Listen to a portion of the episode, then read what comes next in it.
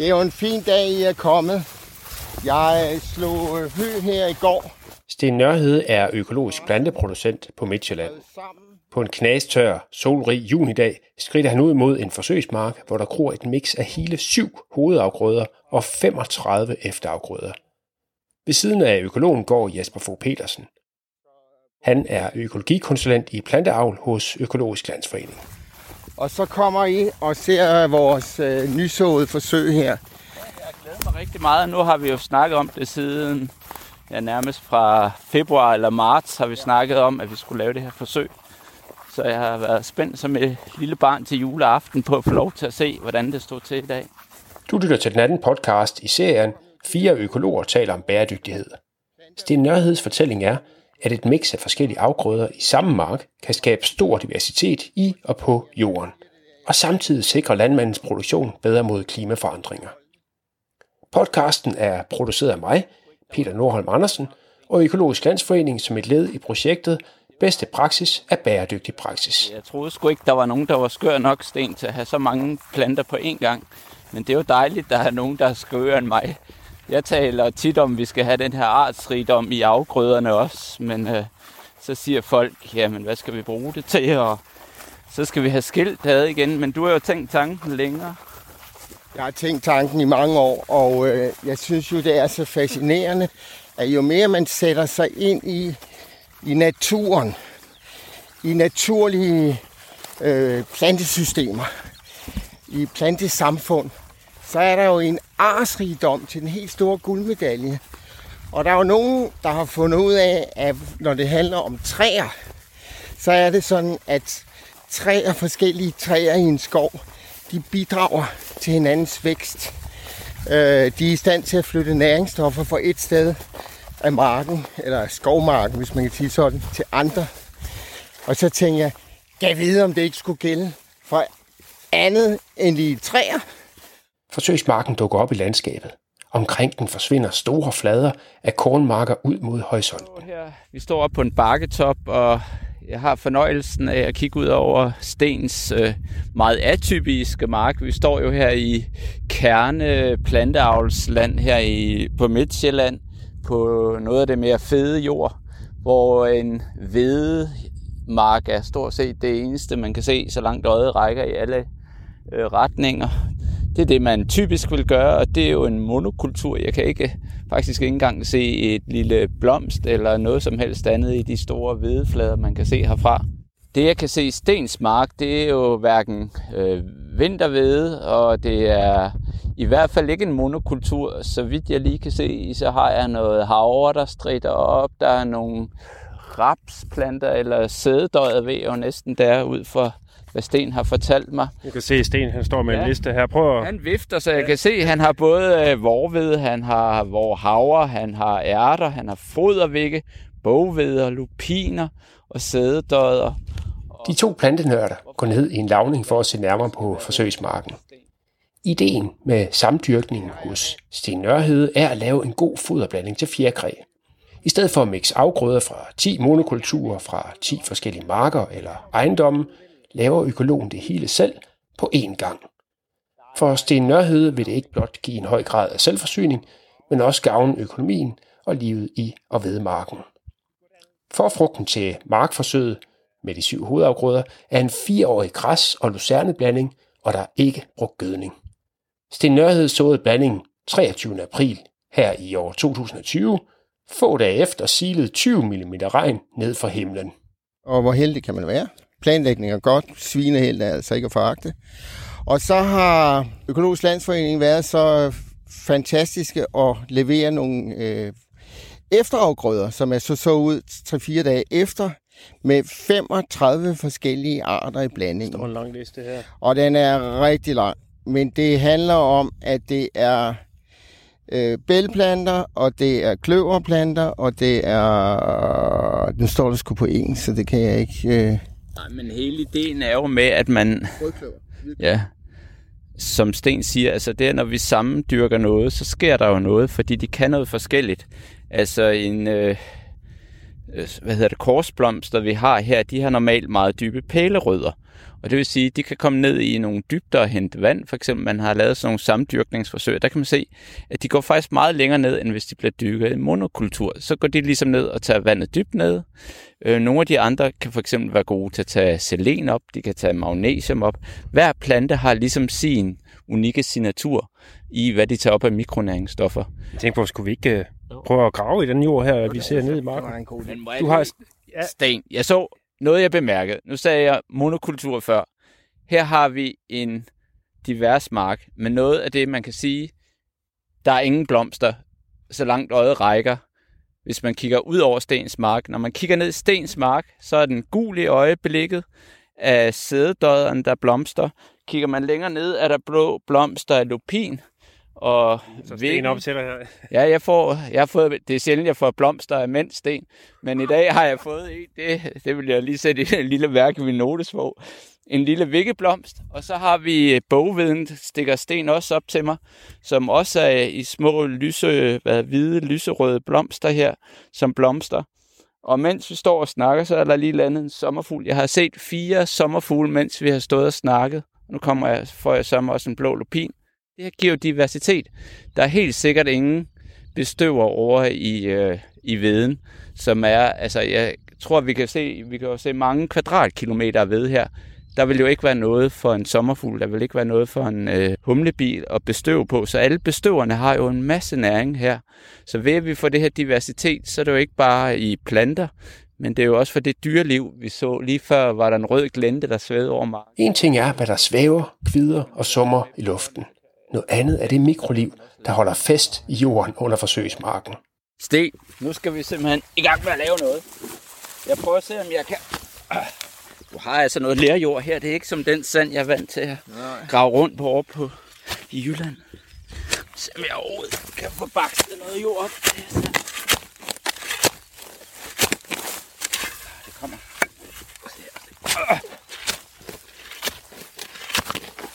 Så men lad os lige kigge på, hvis vi lige ryster lidt jord af. Noget af det, vi kan se, det er jo, at man kan se lidt på, om jorden er rund eller firkantet, om det er en god struktur. Og det ser ud til det. Det ser godt ud her. Hvis vi ser i rødderne så her, så har vi i hvert fald et stort rodnet. Og der begynder at komme her. Ho, nu er vi kommet så langt ned i, i afgrøden, at vi faktisk kan se udlægget af nogle af de der små arter, vi snakker om. Der var mange arter, der var i udlægget. Der er i hvert fald noget kløver og noget græsser her, nogle små græsser, der kommer. Altså udover at der er nogle enkelte hanekro, øh, som står og skutter sig, og nogle melder, som står og skutter sig, og så selvfølgelig nogle ære, æresinde, som også ind imellem. Så jeg er imponeret over, at der er så lidt ukrudt, det må jeg erkende. Ja, for der er stort set ikke rigtigt. Der er også nogle kamiller. Men, men øh, det er kommet forbavsende godt i gang, altså øh, den her afgrøde. Men når man kigger på det, noget af det, jeg kan se, det er jo, at... Du prøver på at skrive, hvad du holder frem. jeg holder en lille græsplante, eller en lille fremspiret græs. Den har ikke ret mange blade. Men noget af det, man kan se, der hænger en kæmpe klump jord på. Og det, man siger, det er jo, at hvis ligesom man trækker en plante op, og jorden falder fra rødderne, så er det fordi, der ikke er gang i jordlivet. Mm-hmm. Så er der ikke gang i mikroorganismerne. Men når man ligesom rødderne her hænger sammen med store totter af jord, så, så er det fordi, at den at sukker, hvad kan man sige, at planten laver noget fotosyntese, og så sender den faktisk en masse øh, sukker ned til mikroorganismerne i jorden. Og hvis, det, hvis der er nogen dernede at arbejde sammen med, så render de ud, mikroorganismerne, og finder mikronæringsstoffer og hjælper planten med at skaffe næringsstoffer. Og det er jo sådan et system, de har lavet gennem millioner af års evolution.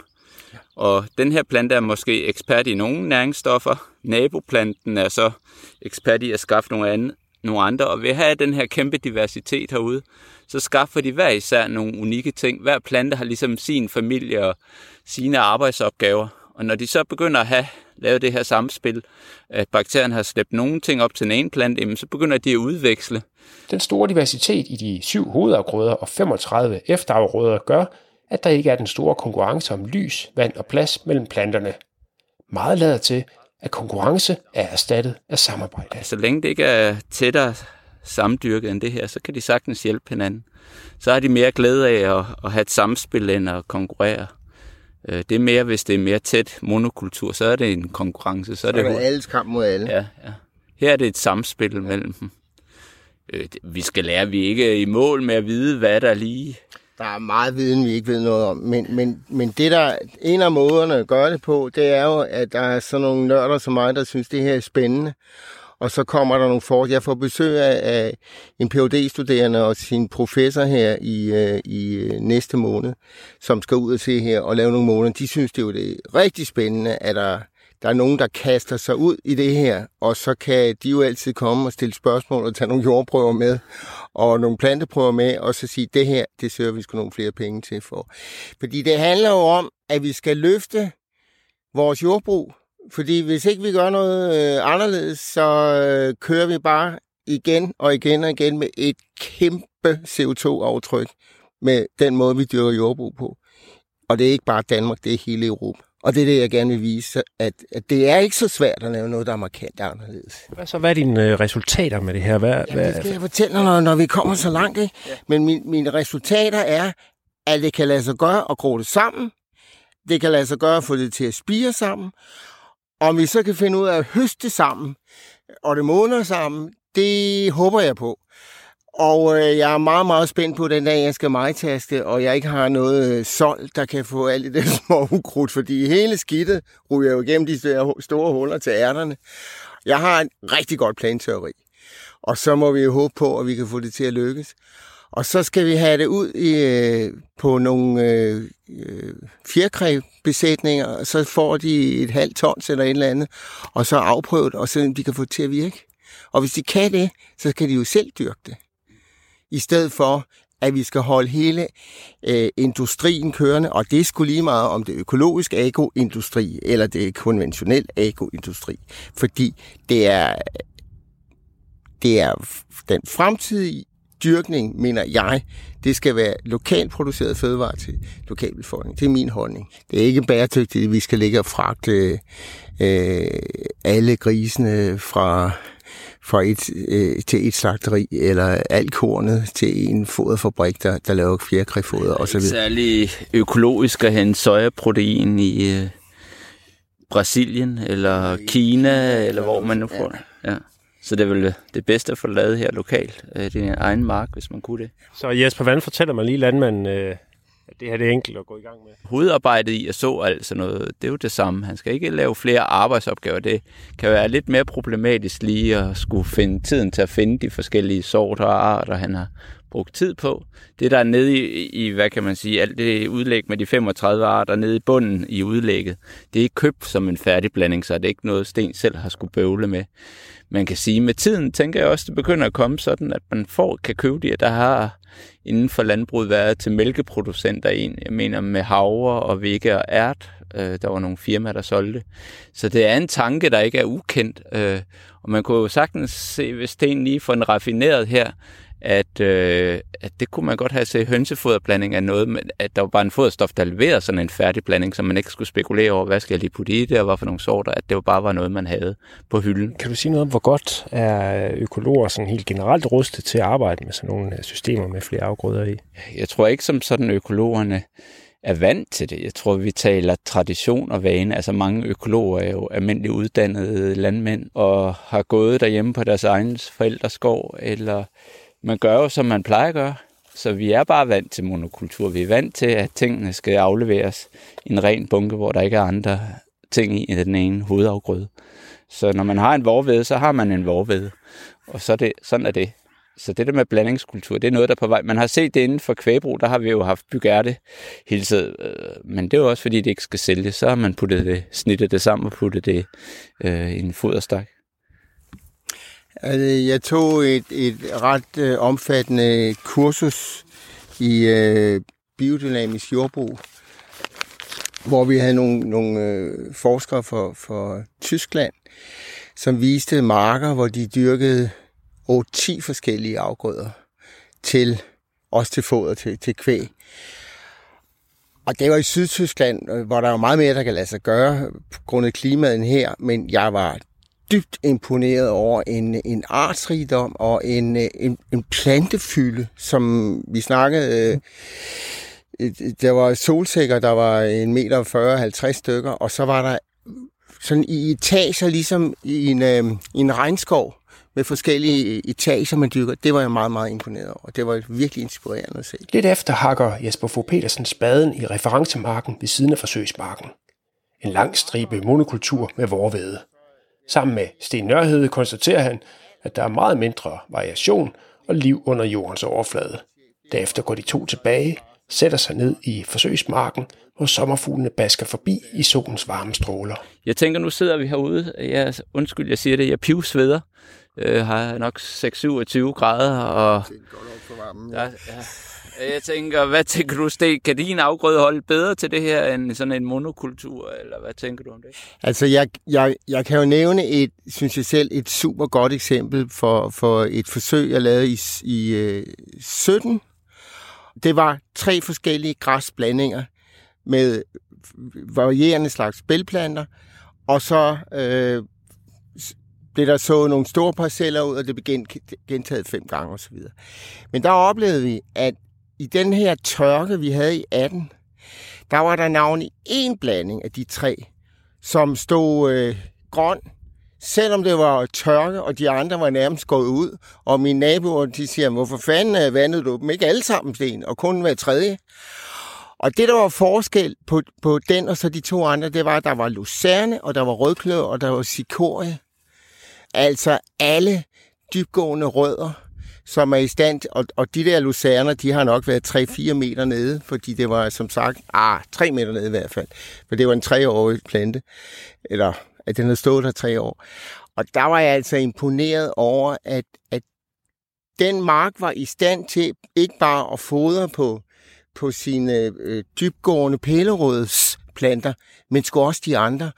Kunne man forestille sig, at der var et eller andet samarbejde mellem rødderne? Jeg ved det ikke, men det, det, det skal der være nogle øh, nørder, der gider råde med det, og kan få nogle penge af staten, og så sidde og læse en masse bøger, og så få nogle idéer, og så få dem afprøvet. Ifølge Jesper Fogh Petersen viser udenlands forskning, at der kan være noget om Sten Nørheds tanke om, at samdyrkning er mere robust over for klimaudsving. For eksempel i det såkaldte Jena-projekt i Tyskland. Altså man har faktisk lavet nogle forsøg, hvor man går op i antallet af arter i, i afgrøderne. Og i Tyskland gik man faktisk fra 1, så gik man til 2, 4, 6, 8, 10, 12 og helt op til 64 med tysk grundighed. Og man har nu haft projektet i knap 20 år nede ved et universitet, der hedder Jena. Og noget af det, de kan vise, og det er jo helt vanvittigt interessant, det er, at nu flere arter, især de siger faktisk, man, når man kommer over 16, så siger det bare bang, så kan de noget, som ingen andre ting kan. Og det er for eksempel, at de bliver meget mere klimasikret. Dernede i Jena, der havde de et år, hvor øh, det ligger langs en flod, som løb over sine bredder. Jeg kan huske, øh, om det var to eller tre år siden, hvor de havde sådan nogle kæmpe øh, nedbørsperioder øh, i Europa, hvor, hvor floden så gik over og stod nærmest i tre uger og holdt de her forsøgsmarker under vand, og forskerne de tænkte, shit, nu er 15 års øh, forsøg spildt. Og så viste det sig jo, at de her enkelte kultur, øhm, der var mange af dem, der var spildt. Men kom du over de der 8-16 arter, så stod de alle sammen lige godt, og det der, det der er det fantastiske. Hov, der kom en brumlebi igen, som fløj der, og der sidder en der. Ej, det fremler derovre, der er et helt tæppe af humlebier derovre. Jeg kan se 5-6. Fedt, jeg elsker det. Men øh, de fandt ud af, at øh, der kommer et eller andet. Altså, om det er den ene eller den anden eller femte art, der kommer, så kommer der noget. Der hvor der er monokultur, der kunne det være at fem ud af seks, de var forsvundet, og så var det kun den ene, der duede. Så hvis man den landmand, der havde de fem afgrøder, de var væk.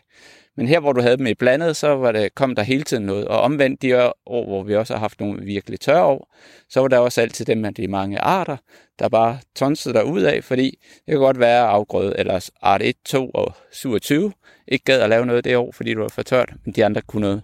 Men samtidig så ser man også, at de faktisk hjælper hinanden. Altså, de vokser bare ligegyldigt hvad. Og jeg har set det i Ohio, hvor man har lavet også med otte arter, der havde man en vanvittig tørke.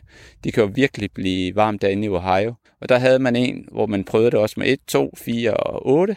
Og kun den med otte arter øh, var der noget høst. Det andet, det lignede sådan noget fra et eller andet præg, hvor man så et strå der og et strå der. Altså, det var ren kagemand, men... Øh, så det er vanvittigt spændende, ja.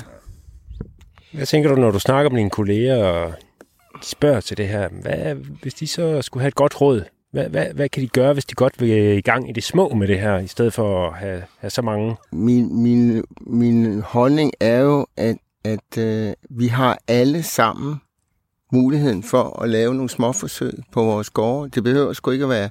Der er 1,6 hektar med, det, med, med forsøgsplanning, og så har vi 0,3 som reference, hvor det er bare ren vorved, der så ud. Vi har jo alle chancen for, eller tid og plads burde vi have, til at forsøge noget nyt. Jeg kan godt forstå, at der ikke er nogen, der tør kaste sig ud i sådan 20-30 hektar med en, en forsøgsplan, man ikke aner, man kan afsætte osv. Men altså en hektar eller en halv hektar, eller måske bare 1000 kvadratmeter, det kan ikke skade, og det kan give viden, og det er be, der, er be, der er et tvingende behov for, at vi alle sammen begynder at prøve noget andet. Og det er nu altså engang sådan, at Hvorfor, hvorfor er der et tvingende behov for det? Fordi vi bliver nødt til at, at, at gøre noget andet øh, i vores landbrugsproduktion. Fordi hvis vi fortsætter på den her måde, så bliver øh, landbrugsproduktionen den mest belastende. Der er bønder, biler og boliger.